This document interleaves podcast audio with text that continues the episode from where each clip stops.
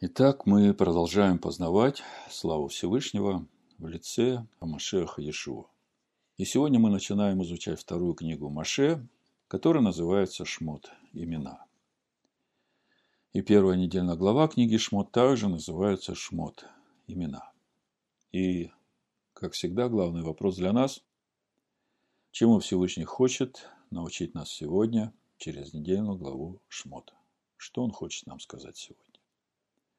В 24 главе книги «Шмот» Всевышний говорит Маше, 12 стих. «Взойди ко мне на гору и будь там, и дам тебе скрижали каменные, и Тору, и мицвот, которые я написал для научения их». Именно поэтому всякий раз, когда мы приступаем к разбору Торы, для нас главное познать то, чему Всевышний хочет сегодня научить нас через свою Тору. Как мы знаем, Тора – это учение о свете. Наша глава начинается с перечисления имен Шмот, сынов Израилев, которые входят в Египет. И уже сам первый стих, начало нашей главы, у мудрецов Торы вызывает много вопросов. Потому что в переводах, которые мы читаем, есть некоторая неточность. И именно то, как написано в Торе, заставляет совсем по-другому смотреть на книгу «Шмот» всех изучающих ее. Давайте прочитаем начало нашей главы. Я прочитаю с 1 по 6 стих, чтобы понять смысл текста, а потом вернемся к первому стиху. Книга «Шмот», 1 глава, с 1 стиха. «Вот имена сынов Израилевых, которые вошли в Египет с Яковом. Вошли каждый с домом своим, Рувим, Шимон, Левий, Ягуда, Исахар, Завулон, Беньямин, Дан, Нефалим, Гад и Асир. Всех же душ, происшедших от чресла Якова, было 70, а Иосиф был уже в Египте. И умер Иосиф, и все братья его, и весь род их». Итак, текст Торы перечисляет нам имена сынов Израилевых, пришедших с Яковом в Египет. И уже это непонятно, ведь об этом подробно было написано в последних главах книги Берешит. Тогда зачем Тора, которая является очень точной книгой, где нет ни одного лишнего слова, снова перечисляет имена сынов Израиля, пришедших в Египет?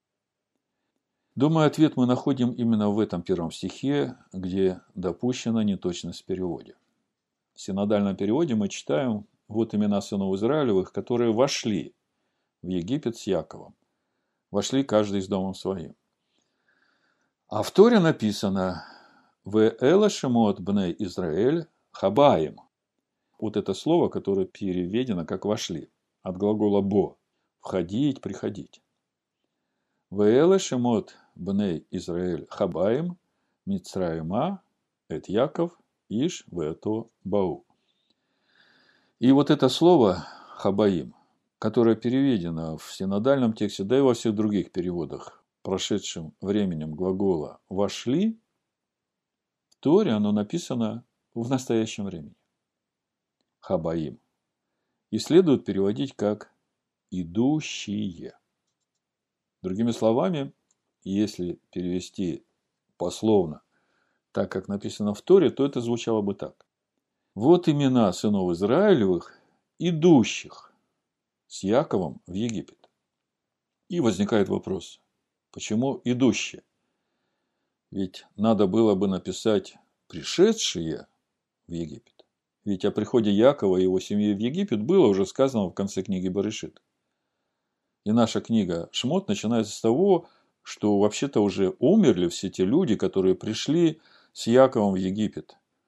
Умерли и Иосиф, и все братья его, и весь род их. А в конце книги Берешит мы читаем, что Иосиф, прежде чем он умер, он видел детей у Эфраима до третьего рода. Это Берешит, 50 глава, 23 стих, смотрите. «И видел Иосиф детей у Ефрема до третьего рода. Также и сыновья Махира, сынами наши, родились на колене Иосифа». Другими словами, прошло очень много времени уже с тех пор, как сыны Израиля пришли в Египет. И И тем не менее, вторая книга Шмот начинается словами «идущие в Египет». То есть, именно сейчас, так звучит на иврите, идут туда сыны Израиля вместе с Иаковом в Египет. И вообще-то, как говорят мудрецы, даже и на иврите вот такое прочтение выглядит странно. Ну и, конечно, у мудрецов сразу вопрос, что это значит, ведь Тора не случайно так говорит. И мудрецы Торы, глядя на это несоответствие, дают простой ответ. Из этого мы учим, что они, то есть мы, идем в Египет всегда, постоянно. И вся наша жизнь, она сводится либо к тому, что мы спускаемся в Египет, либо выходим из этого Египта. Другими словами, вся наша жизнь является постоянным процессом выхода из Египта. И это, по моему уже разумению, является указанием на те 42 перехода в пустыне от Египта до обетованной земли. Это и есть суть нашего поднятия в обетованную землю. И каждый наш день должен стать еще одним шагом на этом пути.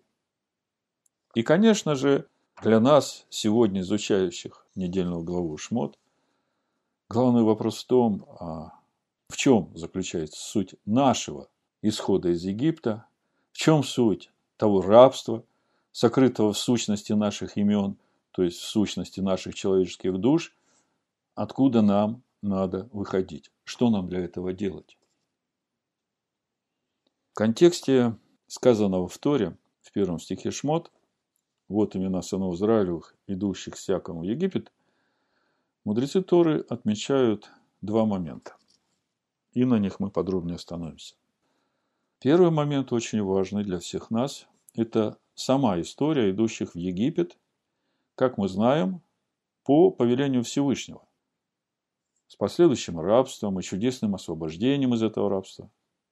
И вся эта история является свидетельством того, что не всегда проблемы, беды и трудности, которые нам приходится преодолевать, являются результатами наших ошибок или наказанием, посланным нам свыше.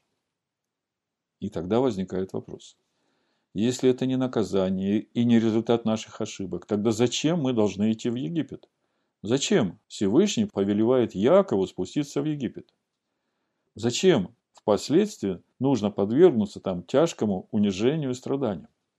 И мудрецы Торы отвечают, это вполне может быть способом Всевышнего перевести нас на более высокий духовный уровень и сделать нас сильными.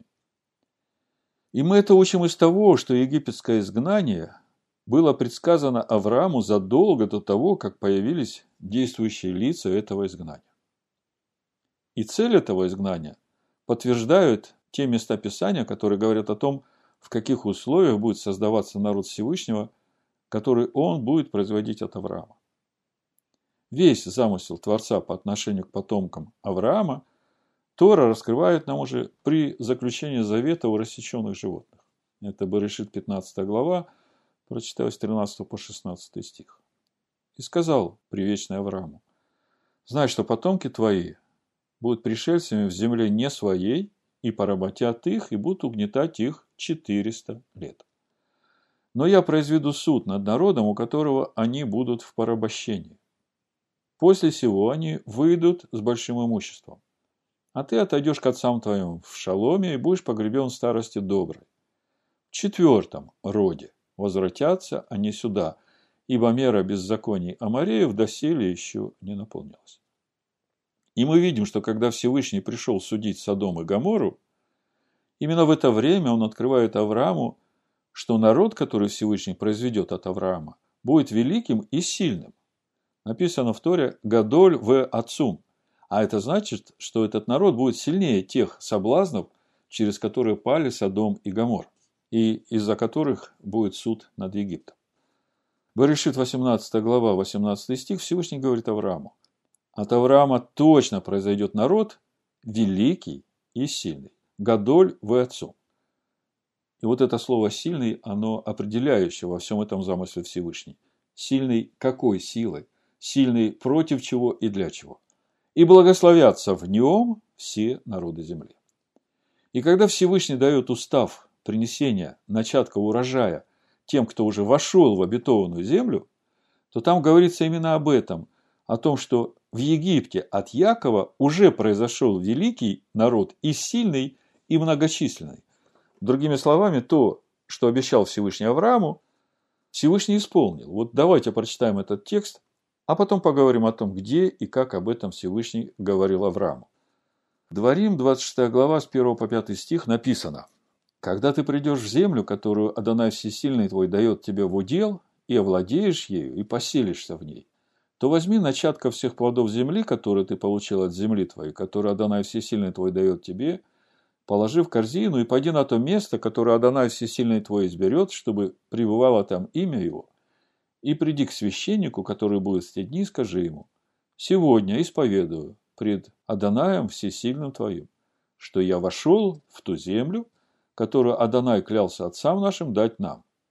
Священник возьмет корзину из руки твоей, поставит ее перед жертвенником Адоная Всесильного твоего.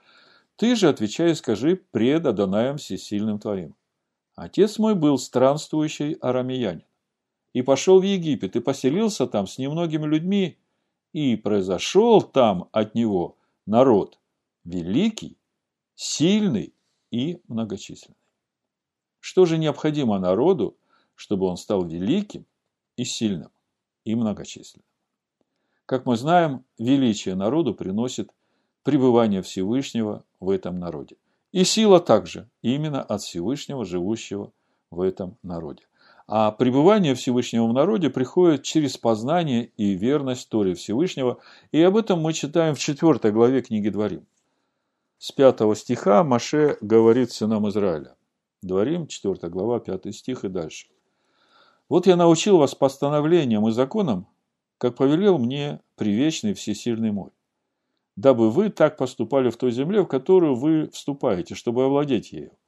Итак, храните и исполняйте их, ибо в этом мудрость ваша и разум ваш пред глазами народов, которые, услышав во всех сих постановлениях, скажут: только этот великий народ есть народ мудрый и разумный. Ибо есть ли какой великий народ, к которому боги его были бы столь близки, как близок к нам Адонай Всесильный наш, когда не призовем его? И есть ли какой великий народ, у которого были бы такие справедливые постановления и законы, как вся эта Тора, которую я предлагаю вам сегодня?» Как мы видим, сила к народу приходит именно тогда, когда он проходит через трудности, испытания и искушения. И об этом написано в 83-м псалме в Синодальном, в Тегилиме 84-м псалме 6 стиха. «Блажен человек, которого сила в тебе, и у которого в сердце стези направлены к тебе. Проходя долиною плача, они открывают в ней источники, и дождь покрывает ее благословением, и приходят от силы в силу, и являются пред всесильным на Сионе». Другими словами, чтобы в Египте произошел от Якова народ великий, сильный и многочисленный, этот народ нужно научить Торе и проверить и испытать его на верность заповедям Всевышнего. Ибо возвышает народ и делает сильным именно Всевышний, живущий в своем слове, которое познал его народ. Как мы уже говорили выше, сама история идущих в Египет по повелению Всевышнего с последующим рабством и чудесным освобождением из этого рабства является свидетельством того, что не всегда проблемы, беды и трудности, которые нам приходится преодолевать, являются результатами наших ошибок или наказанием, посланным нам свыше. И на наш вопрос, зачем это нужно, мудрецы говорят: это вполне может быть способом Всевышнего перевести нас на более высокий духовный уровень и сделать нас сильными. Давайте посмотрим в Торе подтверждение этим выводам. Вы помните этот разговор Авраама со Всевышним о своем потомстве. Напомню, что все, идущие путем Авраама, являются его духовными потомками. И это суть, путь взращивания семени Амашеха в человеке. Неважно, иудей он или елен. Итак, что спросил Авраам и что ответил Всевышний? Давайте прочитаем Берешит 15 главу со 2 по 11 стих, чтобы понять, что там спросил Авраам и что ответил Всевышний. Авраам сказал: «Владыка Привечный, что ты дашь мне?» Это 2 стих, Берешит 15 глава. Я остаюсь бездетным. Распорядитель в доме моем – этот Илиазер из Дамаска. И сказал Авраам: вот ты не дал мне потомства, и вот домочадец мой, наследник мой. И было слово Привечного к нему, и сказано: не будет он твоим наследником, но тот, кто произойдет из чресл твоих, будет твоим наследником. И вывел его вон, и сказал: посмотри на небо и сосчитай звезды, если ты сможешь счесть их. И сказал ему: столько будет у тебя потомков. Авраам поверил Привечному, и он вменил ему это в праведность. И сказал ему: я, Адонай, который вывел тебя из Ура Халдейского, чтобы дать тебе землю сию во владение. А он сказал: владыка Привечный, почему мне узнать, что я буду владеть ею? Адонай сказал ему: возьми мне 3-летнюю телицу, 3-летнюю козу, 3-летнего овна, горлицу и молодого голубя. Он взял всех их, рассек их пополам и положил одну часть против другой. Только птиц не рассек. И налетели на трупы хищные птицы, но Авраам отгонял их. И казалось бы, что здесь происходит? Только что вера Аврааму вменяется в праведность. И тут вопрос полный неверия. Владыка Привечный, почему мне знать, что я буду владеть этой землей? В чем суть вопроса Авраама? Ведь ему только что вера вменилась в праведность, и тут вопрос, который, на первый взгляд, говорит о том, что Авраам вообще не верит, что он будет наследовать эту землю и его потомки. И в чем суть ответа Всевышнего? Ведь по тексту сразу непонятно, что хочет сказать Всевышний, говоря о вот этих жертвах, которые он должен приготовить. Мы об этом подробно говорили в предыдущих разборах, и об этом написано в моей книге, когда услышите голос его. Поэтому сейчас я скажу коротко. Суть вопроса Авраама в том, как мне знать, что мои потомки захотят идти путем взращивания в себе семени Авраама. Ведь я знаю, что обетованную землю могут наследовать только те, кто идет этим путем. Это суть вопроса Авраама, когда он говорит: владыка, почему мне знать, что мои потомки наследуют эту землю? В чем суть ответа Всевышнего? Всевышний отвечает: Египет сделает свою работу, и твои потомки наследуют обетованную землю. Это уже Берешит 15 глава, 13-16 стих мы уже читали, я еще раз прочитаю. Сказал Привечный Авраам: знаю, что потомки твои будут пришельцами в земле не своей, и поработят их, и будут угнетать их 400 лет. И, как мы говорили, цифра 400 – это буква Тав, последняя буква в иврите. Но я произведу суд над народом, у которого они будут в порабощении, и после сего они выйдут с большим имуществом. А ты отойдешь к отцам твоим в шаломе и будешь погребен в старости доброй. В 4-м роде возвратятся они сюда, ибо мера беззакония Амореев доселе еще не наполнилась. Другими словами, говорят мудрецы Торы, Египет – это плавильный котел, который должен выплавить из руды чистый металл. И еще второй момент, который отмечают еврейские мудрецы в контексте идущих в Египет. Еврейские мудрецы говорят: важно понимать, что само понятие исхода является архетипом, то есть духовной моделью для всех последующих поколений, доколе Всевышний будет формировать великий и сильный народ, произошедший от Авраама. И у каждого поколения был свой Египет и свой котел, через который происходила эта переплавка. И то, через что мы сейчас проходим, это тоже египетский котел, где нас переплавят и выделят из нас достойных наследовать будущий мир. Именно поэтому написано в Агаде Песах, которую мы читаем из года в год, и всякий еврейский ребенок это слышит, начиная с рождения. В каждом поколении обязан человек рассматривать себя, как будто он вышел из Египта. То есть речь идет не о минувшем, а о сегодняшнем, и очень актуальном для каждого из нас. И совершенно не случайно даже в молитве Шма есть отрывок, вспоминающий об исходе из Египта. И в Торе сказано, что каждый день мы должны вспоминать об исходе. И вопрос: почему? Потому что исход – это не только некоторое историческое событие, произошедшее в давние времена с еврейским народом, но исход – это вся человеческая жизнь в каждом поколении. Каждый из нас выходит из рабства в свободу, каждый из нас должен ежедневно выходить из своего Египта. И само слово «Египет» – «Мицраим» на иврите – однокоренное со словом «цар» – узкий, сжатый, тесный. И когда я смотрю на сущность слова «Мицраим» – сжатый, узкий, тесный, мне в духе приходят слова Йешуа, которые он говорит нам в Нагорной проповеди. В 7 главе 13-14 стих написано: «Входите тесными вратами, царь, потому что широки врата и пространен путь, ведущий в гибель, и многие идут ими, потому что тесны врата, царь, и узок путь, царь, ведущий в жизнь, и немногие находят их».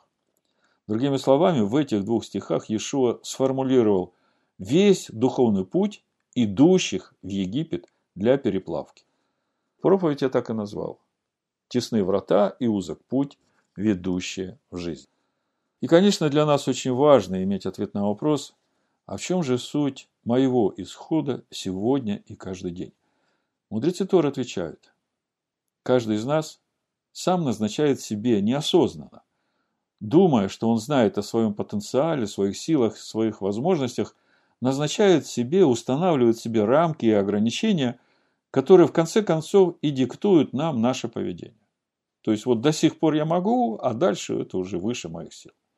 И вот мудрецы Торы говорят о том, что выход из Египта – это в первую очередь отдать себе отчет в том, что у нас нет представления о наших возможностях. Мы вообще не знаем, что мы на самом деле можем. И поэтому, говорят мудрецы, человек обязан преодолевать свои ограничения. И, как сказал уважаемый Шая Гессер, человек обязан проламывать собственные умственные представления о своих возможностях. И это будет называться выход из Египта в духовном понимании. Когда я записал эти слова и размышлял над ними, в этот день, это было как раз в день разбора Торы, произошел один эпизод, который дал мне подтверждение вот этих чудесных выводов, которые огласили для нас мудрецы Торы. В тот день, во второй половине дня, к нам должен был прийти настройщик пианино. У Деборы расстроилась пианино, и надо было его подстроить.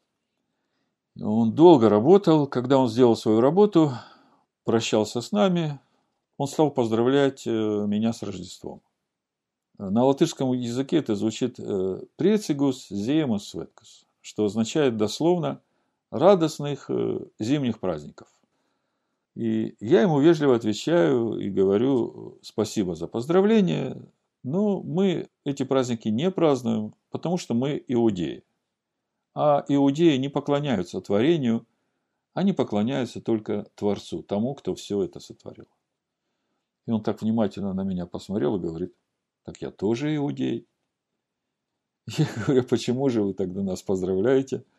Он говорит: обычно людям это приятно, поэтому я поздравляю. И здесь начался совсем другой разговор. И он говорит мне: знаешь, когда я вошел к тебе в квартиру и увидел в твоем доме вот эти все подъемники, кресла, вертикализатор, все это оборудование, я понял, что мне нужно тебе это сказать. Он говорит: как-то меня приглашали в церковь, чтобы я свидетельствовал об этом, но я тогда понял, что мне не стоит это делать, потому что те люди, которые это не пережили, они это не поймут. И он говорит: в моей жизни был такой момент, когда я сломал себе спину.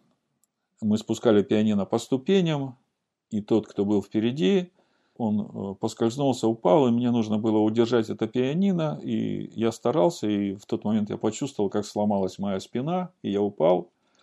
Потом была операция, поставили пластину на позвоночник, но ноги перестали двигаться, и я их не чувствовал. И я спрашивал врача: доктор, я смогу ходить? Доктор отвечал: этого никто не может сказать. Нужно ждать и смотреть, как будет.